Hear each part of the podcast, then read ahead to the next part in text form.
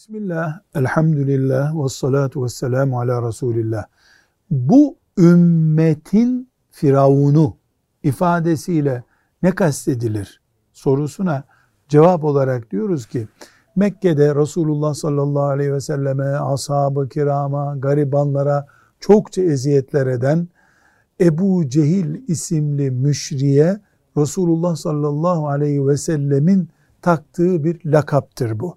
Çünkü Firavun insanlık tarihinin sayılı zalimlerinden birisidir.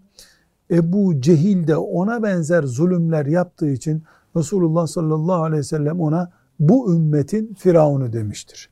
Velhamdülillahi Rabbil Alemin.